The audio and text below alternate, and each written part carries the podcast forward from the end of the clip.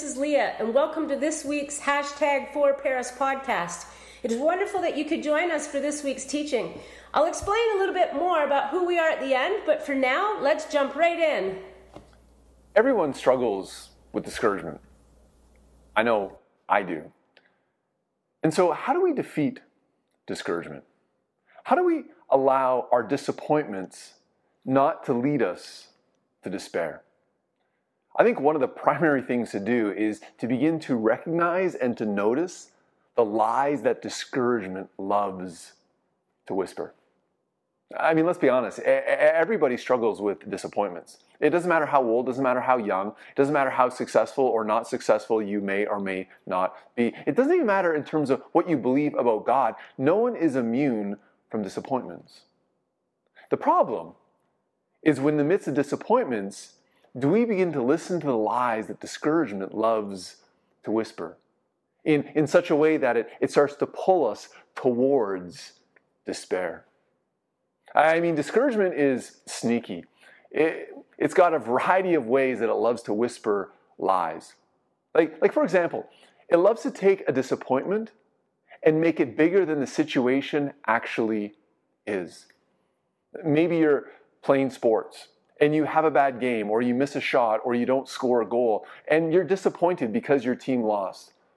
But then as you think and you reflect more upon it, it's almost as discouragement likes to whisper, well, well, maybe you're not that good. Maybe you really did cost the team the entire game. And suddenly that, that moment of disappointment turns into an even greater scene of discouragement. Or maybe you're doing poorly on a test. And then suddenly discouragement begins to whisper, well, well, well, maybe you're not really that smart. And disappointment turns into something even greater. Or maybe you're struggling at work and, and you've just, just failed to get that promotion. And absolutely you're, you're disappointed in the moment, but, but discouragement loves to whisper the lie of, well, maybe you're not very good at your job. And suddenly it becomes more and even greater than it needs to be. Do you ever see this happening in your life? That in the midst of disappointment, lies have come from discouragement? and begin to seemingly in your mind make it even worse. You see, discouragement is so sneaky that it doesn't only prey on our disappointments, but if we're not careful, it can also prey on our success. I mean, have you ever done something really well and you're feeling really good about yourself, and then suddenly you notice someone else has done something better than you? And then, even though you've had great success and you're incredibly happy, because you've looked at what they have done, you start to feel a little disappointed and a little discouraged. It's, it's amazing what discouragement can do, especially when it partners with comparison. It whispers the lie that maybe your success wasn't really that good. Maybe you're not really doing as good a job as you thought. And then suddenly, it's not our disappointment that led us to discouragement. It was actually our success and our achievement but because we compare to someone else, we're now discouraged, even in a time where we should celebrate. So, how do we cut it off? How do we defeat discouragement so that, so that we don't listen to the lies it wants to tell? Today, I want to jump into a portion of the Christmas story. And I don't know how familiar you are with the Christmas story. I'm going to give you a bit of a background, but I want to say as a bit of an aside, sometimes the more familiar we are with the Christmas story, uh, the more unhelpful it can become. Because we, we think we know how it goes and we miss some of the greater details. We know about Mary and Joseph and Jesus being born in the manger, and then shepherds show up, and then wise men show up, and that kind of begins the story. But I want to jump back into it and look at one specific detail that is going to help us not only defeat discouragement, but, but notice the lies discouragement loves to tell in the midst of disappointment. So here's the background. For centuries, God's people had been given this promise of the hope of a Messiah, the one who was going to come and save God's people. The prophets were speaking about it, and, and the nation of Israel were, were waiting expectantly for this. And this wasn't a matter of a few days or weeks or months or years or decades, centuries were passing, and they were still waiting for God to move. Well, God does make his move. And if you know the story, don't ruin it, but if you were about to make your move, wouldn't you want to tell the most important people? Like, wouldn't you want to go to the religious leaders or, or the kings or the most powerful and let them know that God was about to make his move? Well, you think so. But that's not how God played it out. He went to a bunch of shepherds. And it's in this encounter that God has with the shepherds that we begin to learn an important thing to do if we want to defeat discouragement and not allow the lies of discouragement to take our disappointments and make them bigger than they need to be. So let's, let's jump into the passage and then look at what does this mean for you and me. I'm going to turn to Luke chapter 2, beginning with verse 8. And this is what we read. It says, That night there were shepherds staying in the fields nearby, guarding their flocks of sheep. Suddenly an angel of the Lord appeared among them, and the radiance of the Lord's glory surrounded them. They were terrified. But the angel reassured them, Don't be afraid, he said. I bring you good news that will bring you great joy to all the people. The Savior, yes, the Messiah, the Lord, has been born today in Bethlehem, the city of David. And you will recognize him by this sign. You will find a baby wrapped snugly in strips of cloth, lying in a manger. Suddenly the angel was joined by a vast host of others, the armies of heaven praising God and saying, Glory to God in the highest heaven, and peace on earth to those with whom God is pleased. When the angels had returned to heaven, the shepherds said to each other, Let's go to Bethlehem. Let's see this thing that has happened, which the Lord has told us about. They hurried to the village and found Mary and Joseph, and there was the baby lying in the manger. After seeing him, the shepherds told everyone what had happened and what the angel had said to them about this child. All who heard the shepherd's story was astonished. But Mary kept all these things in her heart and thought about them often. The shepherds returned to their flocks, glorifying and praising God for all they had seen and heard. It was just as the angel had told them. Now, maybe you're sitting there thinking, okay, great story. I know it. Um, I sing carols about it. But how does this help me defeat discouragement? How, how does this help me uh, expose the lies of discouragement so that disappointment does not lead to despair? I think it's important to understand the situation of the shepherds. Now, the shepherds, in many ways, would be like modern day parking lot attendants. It would be a, a job that you wouldn't say, hey, that's what I want to grow up and be. It's incredibly lonely. You're exposed to the elements. It's not overly exciting. And in this day, in the day when Jesus was born, being a shepherd, you were actually looked down upon by society. You weren't allowed to testify in court, and you were not allowed to join in many of the religious ceremonies at the temple. And so, if you're a Jew, if you're someone who's wanting to be faithful to God, you were kind of on the outside looking in because you were a shepherd. I think in many ways it would have been discouraging.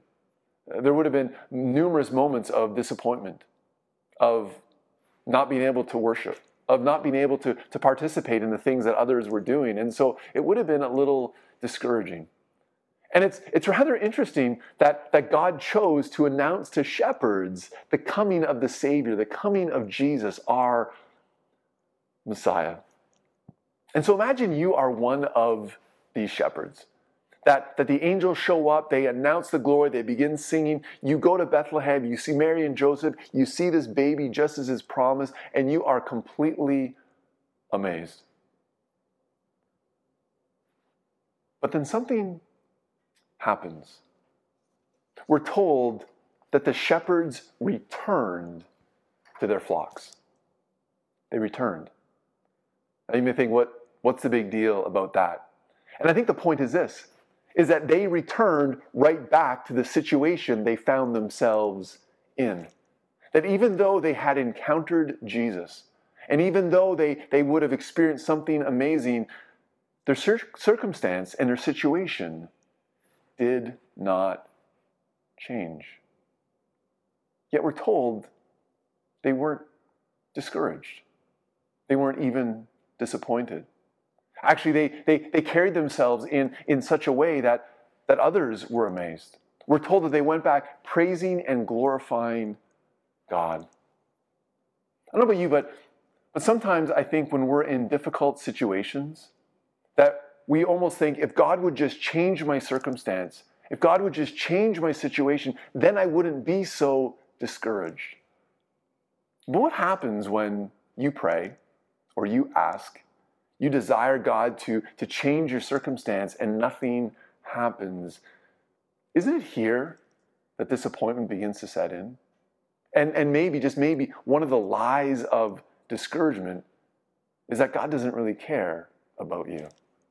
And so suddenly your disappointment leads to an even greater despair.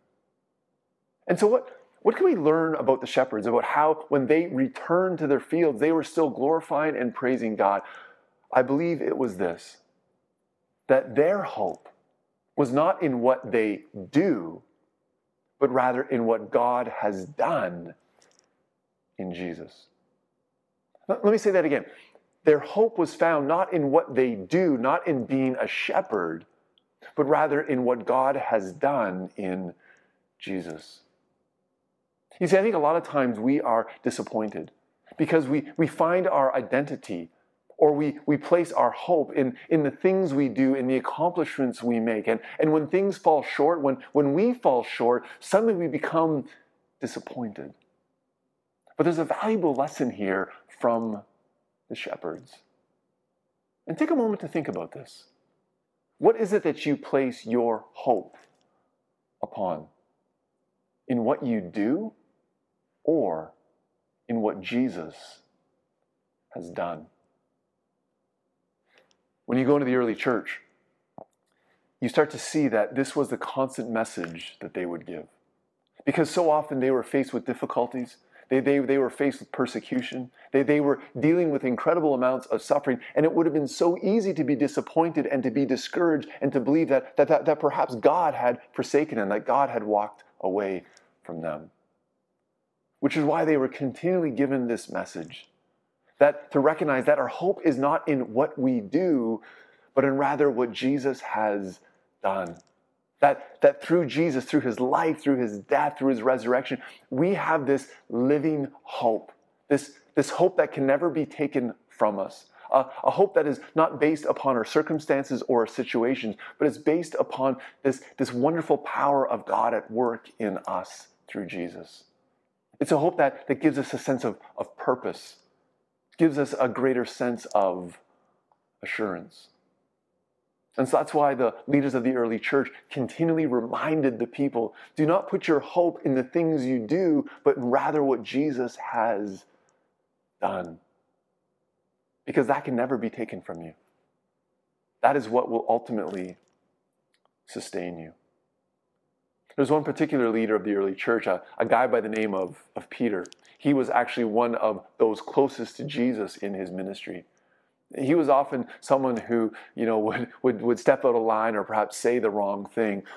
But in this one particular letter to a group of Christians that were struggling, he got it right. He says this in, in 1 Peter 3:15. He says, In your hearts, set apart Christ as Lord. Always be prepared to give an answer to everyone who asks you to give the reason for the hope that you have. Here, here Paul is, sorry, Peter is speaking into a specific situation where he's like, listen, listen, if you want to have a lasting hope, if you want to influence those around you, then, then set apart Jesus as Lord in your heart. Make him your foundation, make him your sense of hope. And then be prepared to answer anyone who asks you, What's the reason for your hope? You see, what was happening with the early church is they were facing difficulties, they were in the midst of disappointments, yet they seemed to live with a sense of joy and hope that stepped beyond their circumstances. And so this became their witness to others. Is because they lived with such hope. People were like, wait a second, wait a second. Why are you not disappointed? Why are you not discouraged? And that's why Peter says, set apart Christ as Lord and always be prepared to give an answer to everyone who asks, why?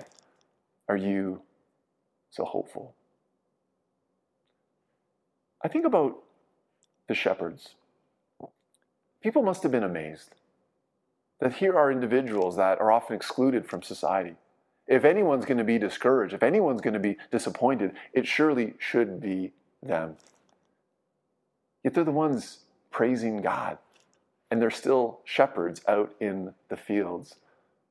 What an opportunity for them to say it's because our hope is not in what we do, it's in what God has done in Jesus. So, what does this mean for you? What does it mean for me? I love what Peter says. He says, Set apart Jesus as Lord. Make him the focus of your life. Make, make him the foundation of your hope. So that it's not in what you do, but rather it's in what Jesus has done. And then be prepared to tell everyone. Now, often this is a verse that we use to, to, to, to, to speak about the importance of sharing our faith to others, but everyone also includes yourself. And this is something that I had missed for so long. I think one of the takeaways for us, particularly if we do not want to allow our disappointments to lead us to despair, is we expose the lies of discouragement. So that when disappointments do set in, and they will, we realize that our hope is not in what we do or we failed to do, but rather in what Jesus has done for you for me. That my worth is not in my title, not in my success, not in my accomplishments or even my failures, but it's in knowing what Jesus has done for me. Back to the shepherds. And listen, this could be pure speculation, but I'm sure there would have been days of disappointment. I'm sure there would have been days where discouragement would have begun to set in. And the lies would begin to form of maybe you're not worth it, or maybe you're not that important. They must have turned back to the hope and been reminded again that it's not what they do, but rather it's what Jesus has done. Back to us. When we think about sharing Jesus with others, with everyone, it only works if they see the reality of the hope that we have in our lives. And so when I think of everyone, maybe it's got to start with me. It's got to start in a place where, where I recognize that my hope must be found in Jesus, that I'm going to set Jesus apart as Lord. I'm going to say, Jesus, you are the foundation of my life. Maybe for some of you, that is a step that you need to take. You have tried to find the hope in the things of this world, and in the midst of disappointments, then where do you turn? You see, this is the great thing about faith in Jesus. It means that disappointments will never defeat us. It means that, that our failures are never final, that Jesus has the final say. Because our hope is found not in what we do, but in rather in what Jesus has done.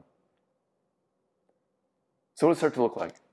I think one of the, the helpful practices is to do a little bit of self talk. That in the midst of disappointment, when the lies of discouragement begin to set in, remind yourself for the reason for your hope. It's not in what you do, it's not in what you failed to do, but rather it's in what Jesus has done. That's what we celebrate in following Jesus. That's what it means to have a hope filled Christmas, in, in realizing that in the midst of life, in the midst of disappointments, in the midst of discouragement, we will not believe the lies that will lead us towards despair. In my heart, I want to set apart Jesus as Lord so that I will be ready to tell everyone, myself included the reason for my hope. Let's pray together. And so, Lord Jesus, I know too often it's easy to allow disappointments to lead to discouragement, to land us in despair. May we not listen to the lies of discouragement, of turning our disappointments into things that are greater than they need to be. May we remind ourselves that Jesus, when you are Lord of our lives, when we find our hope in you, that our failures are never final, that you are the one who is always with us. And so may we be people of hope, so that in the midst of life, the good, the bad, and the ugly, we're not led to discouragement, rather a greater place of love and hope and trust in you. For we ask it, Jesus, in your name. Amen. And so now may the Lord bless you and keep you. Now may the Lord turn his face towards you and grant you his hope today and in all your tomorrows. Amen.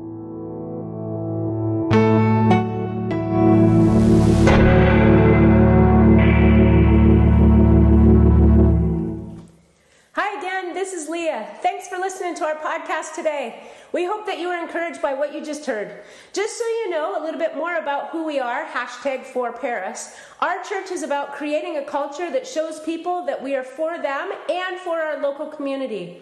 Jesus invites us to experience a meaningful life with him and others. So we meet every Sunday morning in person at the Paris Presbyterian Church at 10:30 a.m and throughout the week in various home groups and pubs here in Paris.